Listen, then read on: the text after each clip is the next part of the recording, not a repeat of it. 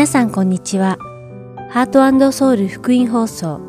8月1日の日本語放送をお聞きいただいています。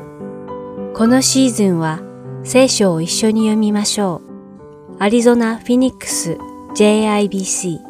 ヤソ牧師によるグランドキャニオンの彼方からと新シリーズ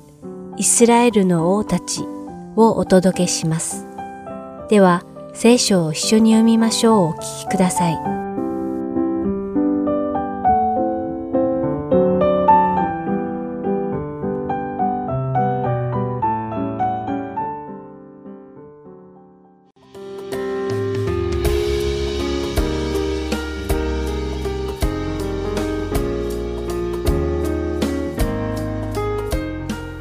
皆さんこんにちは。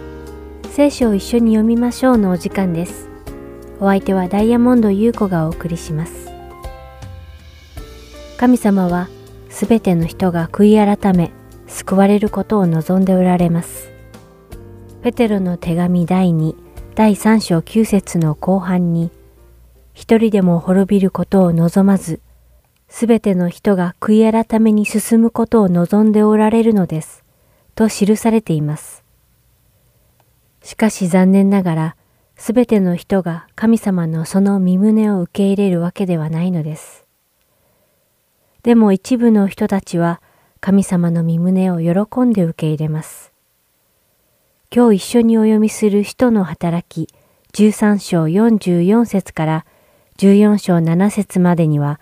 このように違う反応を示す人たちのことが記されています。アンテオ家に着いたパウロとバルナバは、そこに住んでいるユダヤ人たちと主の御言葉に興味を示す違法人たちにイエス・キリストの福音を伝えます。しかし、あるユダヤ人たちは、パウロとバルナバが伝える福音を拒み、口汚く罵って、パウロの話すことに反対しました。そこでパウロとバルナバは、神の御言葉はまずユダヤ人に語られなければならなかったこと。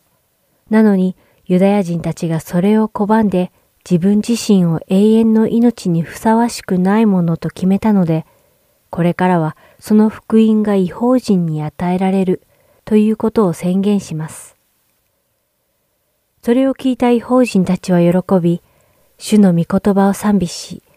神様の恵みを受け入れましたが、福音を拒んだユダヤ人たちは、さらに怒って、パウロとバルナバを迫害し、彼らをアンテオ家から追放します。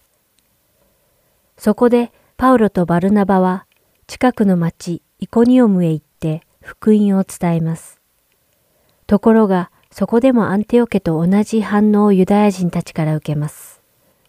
パウロとバルナバが伝えるイエス・キリストの福音を受け入れる者もいれば、それを拒んでパウロとバルナバを石で撃ち殺そうとする者もいました。神の御国の福音を伝えられたとき、人々の反応には2種類あります。一つは福音を受け入れて義と永遠の命の民になるか、それともう一つは福音を拒んで罪と死の民になるかです。皆さんはいかがですか？福音を聞いたことがありますか？真の福音を聞いて神様の恵みを心から受け入れたでしょうか？もしまだ受け入れていらっしゃらないのなら今日受け入れましょう。神様が皆さんに恵みを与えてくださり、皆さんが福音を受け入れ、救われることを心より願います。それではお祈りします。天の愛するお父様、皆を賛美いたします。私たちに福音を伝える人たちを送ってくださり、またその福音を受け入れた者には、義と永遠の命の民になる特権をくださったことをとても感謝します。福音を聞いてもまだ迷っている人々がいれば、福音をはっきりと悟って、神様の恵みを受け入れられるように導いてください。イエス様のお名前によって祈ります。アーメン。それでは、使徒の働き13章44節から14章7節をお読みして、今日の聖書を一緒に読みましょう終わりたいと思います。次の安息日には、ほとんど町中の人が神の言葉を聞きに集まってきた。しかし、この群衆を見たユダヤ人たちは、妬みに燃え、パウロの話に反対して、口汚く罵った。そこでパウロとバルナバは、はっきりとこう宣言した。神の言葉は、まずあなた方に語られなければならなかったのです。しかし、あなた方はそれを拒んで、自分自身を永遠の命にふさわしくないものと決めたのです。見なさい。私たちはこれからは違法人の方へ向かいます。なぜなら、主は私たちにこう命じておられるからです。私はあなたを立てて違法人の光とした。あなたが地の果てまでも救いをもたらすためである。違法人たちはそれを聞いて喜び、主の御言葉を賛美した。そして永遠の命に定められていた人たちは皆信仰に入った。こうして主の御言葉はこの地方全体に広まった。ところがユダヤ人たちは神を敬う貴婦人たちや町の有力者たちを先導してパウロとバルナバを迫害させ、二人をその地方から追い出した。二人は彼らに対して足の塵を払い落として、イコニオムへ行った。弟子たちは喜びと精霊に満たされていた。イコニオムでも二人は連れ立ってユダヤ人の街道に入り話をすると、ユダヤ人もギリシア人も大勢の人々が信仰に入った。しかし信じようとしないユダヤ人たちは、違法人たちをそそのかして兄弟たちに対し悪意を抱かせた。それでも二人は長らく滞在し、主によって大胆に語った。主は彼らの手に印と不思議な技を行わせ、見恵みの言葉を証明された。ところが町の人々は二派に分かれ、ある者はユダヤ人の側につき、ある者は人たちの側についた。違法人とユダヤ人が彼らの指導者たちと一緒になって、人たちを恥ずかしめて石打ちにしようと企てたとき、二人はそれを知って、ルカオニアの町であるルステラとデルベ、及びその付近の地方に難を避け、そこで福音の宣教を続けた。今日も聖書を一緒に読みましょうにお付き合いいただきありがとうございました。お相手はダイヤモンド優子でした。また来週お会いしましょう。さようなら。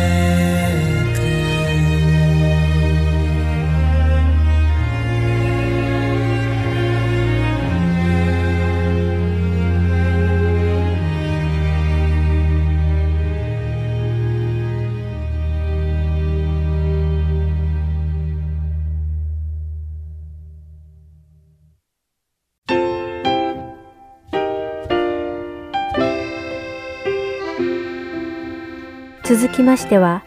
アリゾナ・フィニックス JIBC ヤソ牧師によるグランドキャニオンの彼方からお聞きください。今日のタイトルは、新しくされるです。ヤソ先生のお話を通して、皆様が恵みのひとときを送られることを願います。では今から聖書を開きますけども聖書をお持ちの方はですね、えー、ヨハネの福音書の3章を開いておいてくださいね。ではですね皆さんが開いている間にですね、えー、まずはお祈りをしてそれから始めていきたいと思います。ハレレイ様主の皆を賛美いたします。特に今日はメモリアルデーウィーケンドということです。本当に私たちのために本当に戦って命を落とした人たち特にその方たちのことを覚えて感謝を捧げます。またまあ、特に私クリスチャンは皆キリストの兵士ということをよく考えますけれどもそういう意味では信仰の戦う勇敢に戦って先に行った方たちのことも考えます。どうぞ主よ本当にその残された家族の方の上にあなたの豊かな励ましと引き続き豊かなあなたの温かいタッチがありますように祈ります。そして今全てのその作り主であるあなたの前に礼拝を捧げたいと思います。あなたの御言葉に心を向けます。どうぞお語りください。イエス様の名前によって祈ります。アメン。はい、今のシーズンはですね、まあ、卒業式のシーズンですね。卒業した人、卒業した人ね、ここにもいらっしゃいますね、本当にね。はいねね大学院を卒業されましたね。そして高校卒業した方もね、あのいらっしゃいますよね。それから、えっ、ー、と、まあ、幼稚園を卒業というかね、小学校に入るね、そんな方もいらっしゃると思うんですよね。ね、そんな方もいらっしゃれば、日曜学校を卒業したという人がいるかどうか知りませんが、卒業しないでください、日曜学校はね。冗談です。まあ、学校と言いますとですね、やはり私が考えるのはテストでございます。テストがなければですね、学生生活って正しいんですけど、やっぱりテストっていうのがあるんですよね。私の友達の中でですね、テストの前にですね、ちょこっとこう寝っ転がってですね、教科書を眺めていて、それでテストってってですね、すごいいい点を取る友達がいるんですよ。まるでですね、フォトグラフィックメモリーっていうんですか、教科書をこう見るとですね、全部もう頭の中にそのまま絵として頭に入ってしまう。そんな賢いですね、友達が私の友達もおりました。まあ、今日学ぶのはですね、実はイエス様の当時のそのような賢い人のお話であります。まあ、イスラエルの教師とまで呼ばれた方です。はい。ではですね、先ほどお話ししたヨハネの福音書の3章の3節を読みたいと思います。はい。そこにはこう書いてあります。イエスは答えて言われた。誠に誠にあなたに告げます。人は新しく生まれなければ神の国を見ることはできません。ニコデモは言った。人は老年になっていて、どのようにして生まれることができるんですか？もう一度母の体に入って生まれることができますか？まあ面白いですね、ニコデマがどう考えたかね。まあ今日マークさん来られてますけど、ね、まあマークさんが年を取ったという言い方したら悪いんですけど、まあ、ここでですね、老年になってどのように生まれることができるんですか？それから頭の中でですね、どうやらニコデモはおじいちゃんが一生懸命生まれようとしている姿を考えたんでしょうかね。つまり、賢い秀才のニコデモでもイエス様の言葉を理解できなかったんですね。新しく生まれる。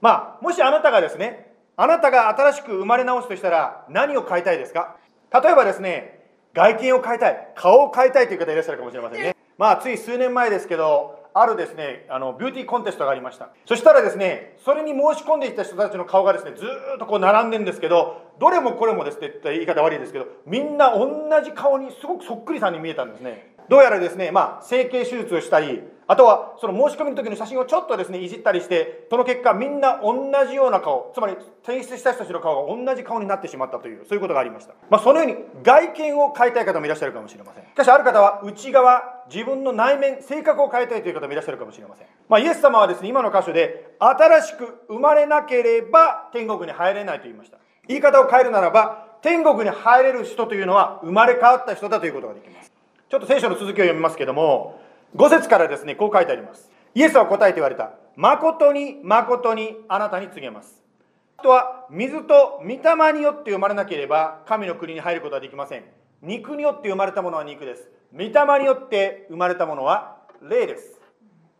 まあ私たちは生まれてから当然もちろんですねこの肉体この肉体ですね。この肉体によって生きています。つまりこの肉によって生きてる。これは私たちがそういうことを体験もすでに体験しているわけです。この肉の世界というのは目に見えるものの世界でもあります。そしてまた私たちの頭で理解できる範囲の世界であります。しかしイエス様は私たちがこの体験できるつまり天国に行けるような御霊によって霊によって生まれ変わるということについてイエス様は話されました。映画でですね、えー、ワールームという映画があるんですけどもまあ、その中でですね、まあ、夫婦が争ってるシーンが出てきます。その夫婦喧嘩の、まあ、視点というか、パースペクティブというか、そのけ喧嘩のレベルがですね、肉の世界の喧嘩になってしまってるんですね。つまり、非性、シ性、あの人がこう言った、彼あの彼女が言ったという、お互いにですね、相手が言ったことだけでこう攻撃し合ってるんですね。また、夫婦同士のつながりもですね、この肉のレベルにとどまってしまってるわけです。私が50%するからあなたが50%してくださいというお互いのこの何ていうんですかネゴシエーションというかですねお互いがそういうことをすることを通して夫婦関係を成り立っていこうとしているわけですね。そのような肉のレベルの関係から、まあ、霊のレベルの夫婦関係に変えていくそんなことをですねこの「ワールーム」という映画が取り扱っております。つまり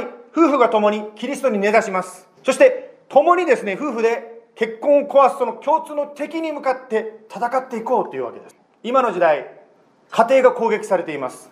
教会でイエス様を賛美する前にもう教会に来る前にですねもう戦いに負けてるかもしれません。社会やですね家庭でですねもう戦い攻撃されてですねもう弱くなってしまって教会に来て賛美しましょうと言われても賛美する力がもうないかもしれません、まあ、もしかしたらもちろんこれは私たち教会側の責任もあるかもしれません。どちらかというとですね、まあ、建物の中でどのようにしたらいいかということに対して私たちは力を入れてきたとこがあったかもしれません。どのように素晴らしいプログラムを行うのか。または教会の学び会でどんなですねこうどんなに深いことを学ぶのか。もちろんそれが悪いということではないんですがまたはどんなに素晴らしい礼拝を捧げるのか。しかし現在は戦いの場はこの建物の中外中以外にですね広がっていってるんですね。ですから私たちはこの中だけでですね本当に大事にしていくだけでなくて外にもその広げる広がりを持っていく必要があります。つまり JBC が私たちの教会が一つになってこの場所で大きなグループでみんなで一緒に礼拝します。しかしそれだけではなくてそれぞれの場所でそれはそれぞれの年齢でまたそれぞれの地区で分かれてですね一緒にイエス様をですね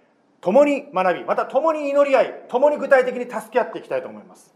まあ、先日もですね、まあ、北フェニックスの方でですね引っ越しをされる、まあ、ブリアナさん家族にですね感謝と祈りの時を持ちました。このように具体的に、まあ、助け合ったりですね、引っ越しとかですね、いろんなことをですね、助け合ったり、またお互いにですね、このように病気の時に食事持って行ったりとか、いろんな具体的な関係というのを私たちは日常生活の中で必要としています。ですから大きなグループで一緒に集まって主を礼拝し小さなグループでお互いに助け合って交わりをしていくのです。イエス様はヨハネの福音書の16章の33節でこのようにおっしゃいました。あなた方は世にあっては困難があります。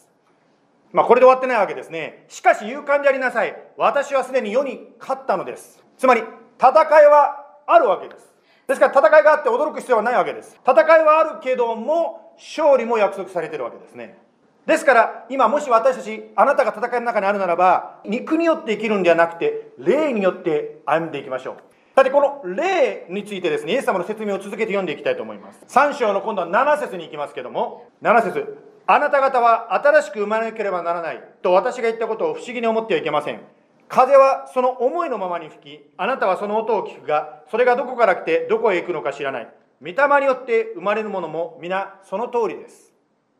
さて、これを聞いていたニコデモはですね、ますます話が分からなくなってしまったと思います。あんな優秀なニコデモでもわからない世界をイエス様は話されているわけですねつまり人間の知性の限界がここに来ているわけですそれをイエス様が説明されようとしていますつまり風を使って風のことを使ってイエス様は説明しているんですね。まあ霊的なことを理解するために大切なものがあります。それは何でしょうか？まあ風のことを話する前にですね霊的なことを理解するもののことをちょっと話したいと思うんですけどつまり霊的なことを理解するために必要なものは先週の説教でお話ししましたよね。つまり聞く耳であります。ですから霊的なことを理解するために私たちは聞く耳を持つ必要があるわけです。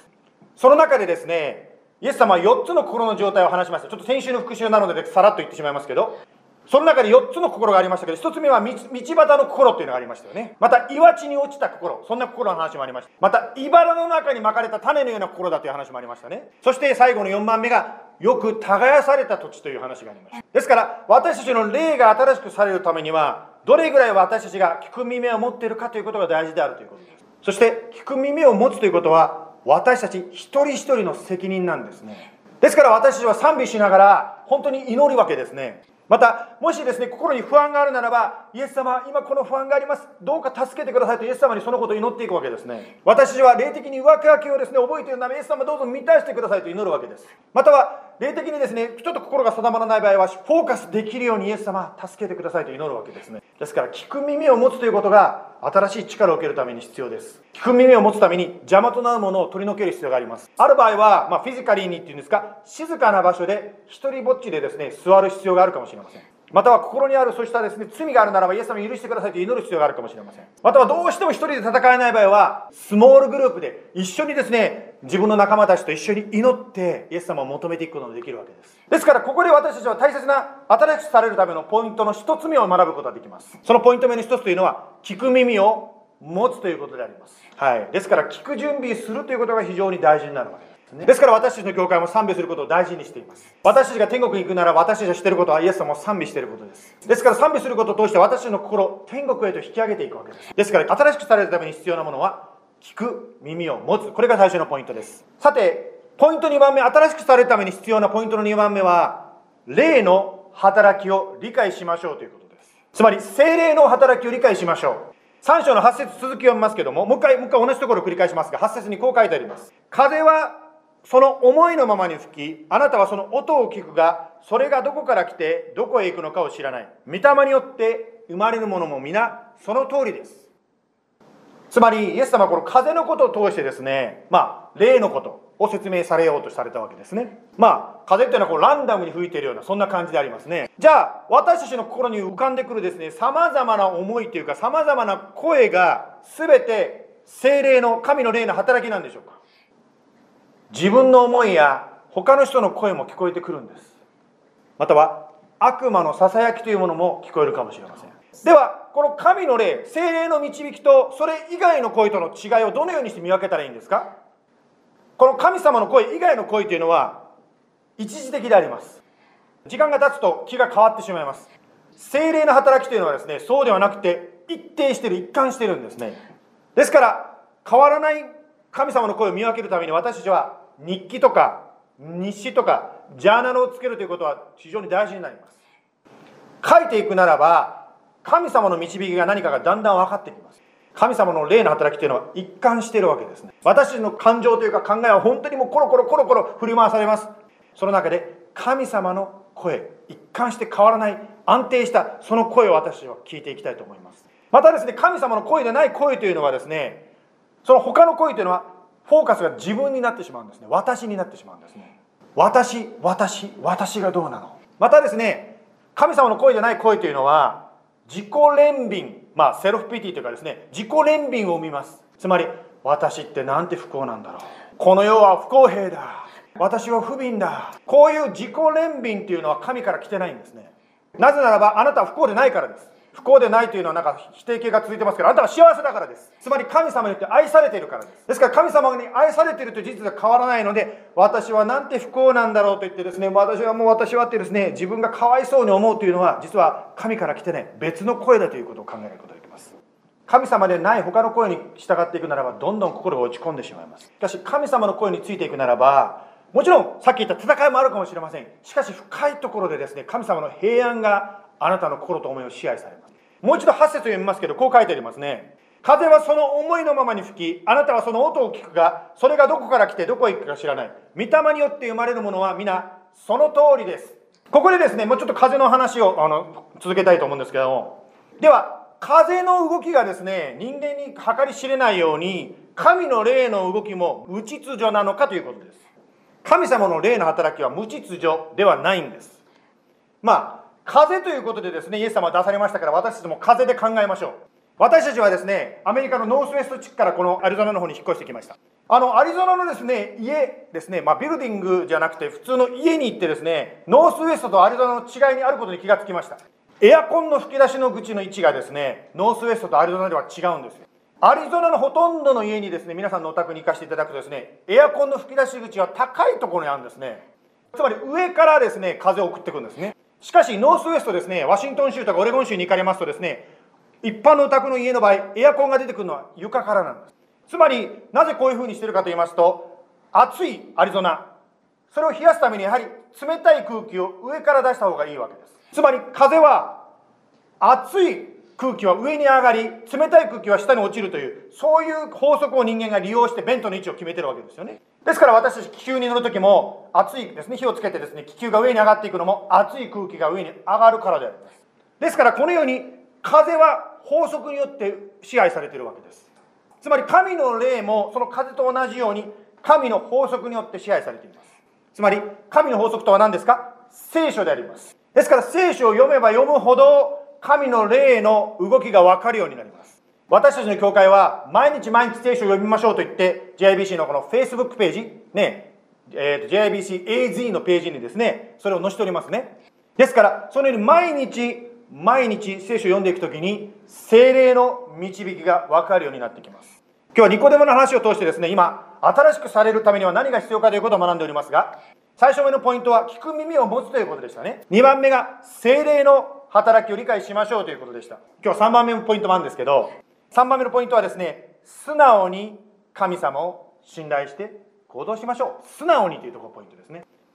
続けてニコデモの話を読みますけども。はいヨハネの福音書の3章の9節に戻ります。ニコデモは答えていった。どうしてそのようなことがあるんでしょう。イエスは答えて言われた。あなたはイスラエルの教師でありながらこういうことがわからないのですか。誠に誠にあなたに告げます。私たちは知っていることを話し見ていることを証ししているのにあなた方は私たちの証しを受け入れません。あなた方私が地上のことを話した時信じないならば天上のことを話すってどうして信じるでしょう？聞く耳を持っているならば聖書の言葉そのまま受け入れるわけですね。今私たちはあちこちでですね、まあ、インターネットを通してですけどもスモールグループを行ってますよね。その中でですねあるグループで神様を信頼しましょうということについて学びましたね。私たちは大人になるにつれて子供のような単純な信仰を持てなくなってしまう。神様を信頼するんではなくて自分の経験や考え方に縛られてしまうわけですね。私たちの信じているイエス様はこの世界を作り歴史を支配しておられます。そのイエス様はあなたの考えを超えた働きができると思いますか？あるプロフェッショナルのですね、まあ、魚取りの専門家つまり漁師さんがですねイエス様にこのようなことを言いました。それは、えー、ルカの福音書の5章の5節から読むんですけども、まあ、シモンつまりペトロですけどペトロは漁師さんですね。漁師が答えて言った。先生私たちは湯通し働きましたが何一つ取れませんでした。でもお言葉通り網を下ろしてみましょう。ここで大事なのはでもお言葉通りであります。でもお言葉通り。ねですからテレビの前の皆さんも一緒に言ってみましょうか。でもお言葉通り。でもお言葉通り。ねもう一回言いますよ。3はい。でもお言葉通り。そうですニコデモの質問に答えてですねイエス様は聖書で一番有名なあの言葉あの言葉を話しましたね。それが3章の13節以降からですね。誰も天に昇った者いません。しかし天から下った者はいます。人の子です。モーセが荒野で蛇をあげたように人の子もまたあげられなければなりません。それは信じる者が皆人の子にあって永遠の命を持つためです。神は実にその独り子を与えになったほどに世を愛された。それは御子を信じる者が一人として滅びることなく永遠の命を持つためである。御子イエスを信じるならば永遠の命を受けることができます。新しく生まれることができます。ニコデモのその分からなかったというその疑問の中から一番聖書の中で本当に大切なこのメッセージが語られたんですね。イエス様はあなたの疑問や弱さまた失敗をも最高の神様の愛を表す時として用いられることができるんです。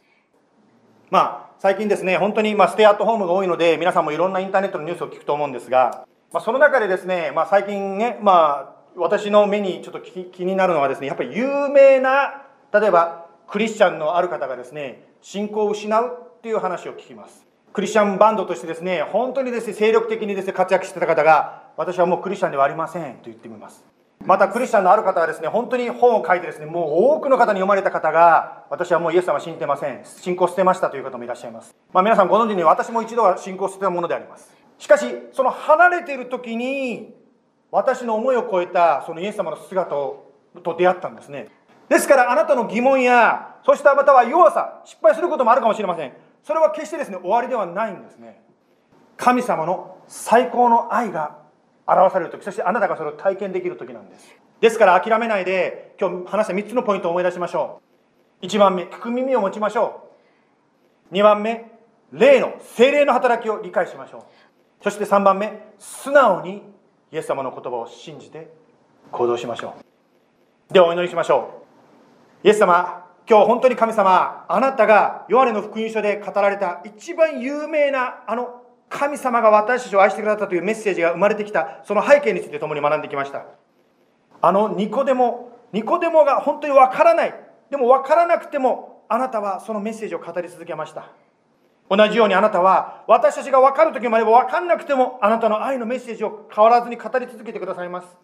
そしてそのあなたのその大きな愛によって私たちを動かされることができます。どうぞ神様今この話を聞いている方の中で本当に自分の弱さまた力の足りなさ神様の助けを求めている方いらっしゃるならばどうぞ神様今週その方に触れてくださいますように。そして聖書に書いてある言葉をでもお言葉通りやってみましょうということができますように。どうぞイエス様今週導いてください。イエス様の名前によって祈ります。アメン。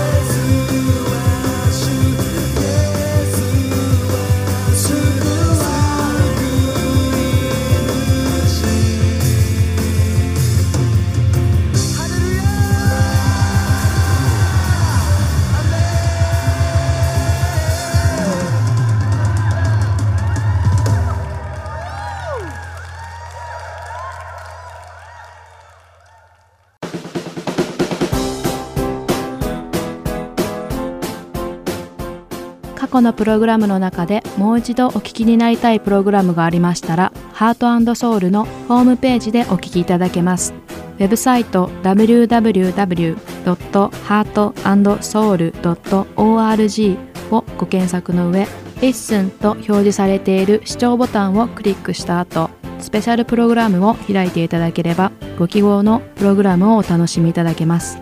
また、すべてのプログラムをご自宅のコンピューターにダウンロードできるとともに CD からお聴きいただくこともできます。CD ご希望の方はハートソウルまでお電話をくださるか、E メールからご連絡ください。電話番号は602-866-8999 E メール heartandseoul.org アットマーク gmail.com までご連絡ください。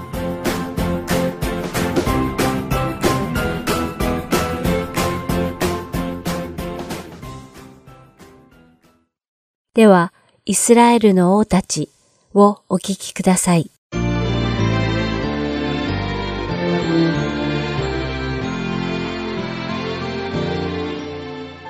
皆さんこんにちは。イスラエルの王たちの時間です。お相手は横山まさるです。今日も一緒にイスラエルの王たちの話を通して、サムエル記第1から歴代史第2までを学んでいきましょう。さて前回はどのようにサウルがイスラエル初代の王となったのかを見てきました。神様はサムエルにサウルに油を注いでイスラエルの人々を滑る王とするように命じられました。その後、サウルに神様の霊が下り、イスラエルを苦しめていたアモン人たちとの戦争に劇的な勝利をもたらしました。この功績によりサウルは王としての資質を見事に証明したのです。人々はサウルを称賛し、サウルはイスラエルの王として君臨し始めました。一方、預言者サムエルは今一度本来神様の御座である王の役割に人間を捨てるのは大きな罪であることをイスラエルの民衆に告げました。そしてサムエルは獅子を引退しました。しかし、イスラエルの大祭司かつ預言者として、神様と民との間の調停人としての働きは続けていきました。さて、王となったサウルはアモン人に対する勝利に長い間あぐらをかいているわけにはいきませんでした。というのも、もっと強大な敵であるペリシテ人が迫っていたからです。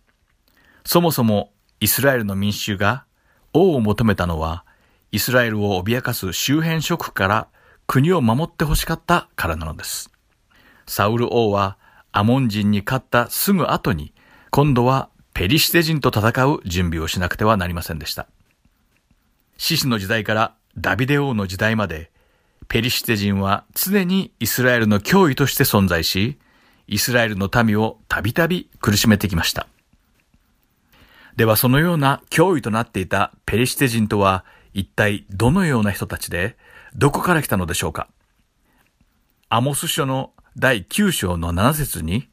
ペリシテ人はカフトルと呼ばれる地から来たと書かれています。また、エレミア書の第47章4節では、ペリシテ人とはカフトル沿岸地域に残っていた人々の末裔だとあります。カフトルとは実際には地中海の島の一つで、現在の呼び名はクレテ島です。新約聖書の中でもこのクレテ島は出てきます。使徒パウロはローマに行く途中でこの島に立ち寄り、教会を建てました。そしてパウロはテトスをその教会における教師に任命しています。歴史学者たちによれば、紀元前1220年にドーリス人はペリシテ人が住んでいたクレテ島を侵略しました。その際に多くのペリシテ人がクレテ島から逃げ出し、その一部が現在のイスラエルである対岸の南部の平地に住み着いたと言われています。ペリシテ人たちは逃げ延びた地でもその戦闘的な生き方を続け、周りの諸国を襲っては略奪を繰り返していました。そしてついにカナン付近の地域を征服してしまったのです。こうしてクレテ島から逃げてきたペリシテ人たちは、カナン付近の地域に住み着き始めたのです。当時ペリシテ人は、パレスチナ人とも呼ばれていました。同じ地域に住んでいたイスラエル人と戦闘的なペリシテ人の間に戦いが始まるのは時間の問題でした。イスラエルに比べるとペリシテの国は軍事的にはるかに強大でした。ペリシテ国はしっかりと訓練された軍隊を要しており、また鉄製の強力な武器の扱いにも長けていました。しかし、サウル王がアモン人を打ち負かす前に、神様はサムエルに、サウルがペリシテ人を打ち負かすことをすでに語られています。サムエル書第1の第9章の16章を読んでみましょう。そこには、明日の今頃、私は一人の人をベニヤミンの地からあなたのところに使わす。あなたは彼に油を注いで、私の民イスラエルの君主とせよ。彼は私の民をペリシテ人の手から救うであろう。民の叫びが私に届いたので、私は自分の民を見たからだ。とあります。このように神様ははっきりとサウルがペリシテ人を倒し、イスラエルの民を彼らの手から解き放つことを語られているのです。アモン人との戦いに勝利し、王と認められた後に、サウルが最初に行ったのは、ペリシテ人との避けられない戦いに備えるために軍隊を起こすことでした。まず、サウルはイスラエルから3000人を選び、首都であるギルガルに自分と2000人を残し、1000人を自分の故郷であるギブアにサウルの息子、ヨナタンと共に配備しました。しかしながら、当時イスラエルの軍隊が使っていた武器は、ペリシテ人のそれに比べて非常に劣っていました。片やペリシテ人たちは、鉄を鍛えて、鋼鉄の武器にする技術に長けていたので、素晴らしい武器を持っていました。その一方、イスラエルの地には鍛冶屋がなかったので、サウルの軍隊の武器は、サウルと息子ヨナタンの持つ武器以外は何もありませんでした。そんなある日、サウルの息子のヨナタンがゲバにいたペリシテ人の守備隊長を撃ち殺してしまいます。この事件のために、イスラエルがペリシテ人の恨みを買ったことを悟ったサウルは、イスラエルの国中から男たちを召集してギルガルに集めます。一方、ペリシテ人の軍勢はミクマスに陣を敷きました。彼らの軍勢の存在感は強く圧倒的に見えました。ペリシテ軍は3万台の戦車と6000人の騎兵隊、そして海辺の砂のように多い兵を要していたのです。ですから、イスラエルの民がペリシテの軍隊を見たときは、驚き恐れてしまいました。ペリシテ軍と戦う気持ちさえ失せてしまうほどでした。イスラエル軍の中には、ヨルダン川の遠方まで逃げてしまった者もいたようです。サウル王は自分とイスラエル軍の前に立ちはだかるこの苦境に直面して、とてつもない不安に陥ってしまいました。その当時の習わしでは、戦いの前に大祭司が神様のご意向を伺うことになっていました。サウルはペリシテ軍と戦う準備を始めるために一刻も早く生贄を捧げたいと思っていました。サウルは生贄を捧げるはずの大祭司サムエルの到着を待ちましたが、サムエルはなかなか到着しませんでした。サムエルに言われた通り、サウルは7日間待ちましたが、7日目にもサムエルは到着しませんでした。その間にも、サウルの軍はどんどん減っており、そこでサウルの忍耐は頂点に達して、これ以上待てないと判断したのです。そして本来なら神様に指定された大祭司が行うべき全焼の生贄をサウル自身が捧げてしまったのです。そしてサウルのこの行動はあからさまに神様の立法と御言葉に逆らった違反でした。サウルはとんでもない罪を神様に対して犯してしまったのです。もちろんサウルは神様の代理人として神様の民たちを治めることは許されていました。しかし、切迫した危機に直面したとき、サウルは神様の御言葉に従う代わりに自分の考えと判断で行動してしまったのです。この重大な罪を見たサムエルは神様のメッセージをサウルに告げました。サムエル書第1の第13章の13節から14節を読んでみましょう。そこには、サムエルはサウルに言った。あなたは愚かなことをしたものだ。あなたの神、主が命じた命令を守らなかった。主は今、イスラエルにあなたの王国を永遠に確立されたであろうに、今はあなたの王国は立たない。主はご自分の心にかなう人を求め、主はその人をご自分の民の君主に任命しておられる。あなたが主の命じられたことを守らなかったからだ。と書かれています。その日を境に、サウルとサムエルの間には確執が生じてしまいました。サウルは王としてイスラエルの地を治め、サムエルは神様の御言葉に従って行動していました。言うまでもなく始まったばかりに思えるサウルの王政は、すでに非常に危うい状態になりつつあったのです。というわけで今回はここまでです。神様によって王の位を与えられたことすら忘れて、神様に逆らい続けるサウルの王政は、サムエルとの確執と相まって、一体どのような展開を見せていくのでしょうか。ではこの続きはまた次回のイスラエルの王たちでお話しします。また来週お会いしましょう。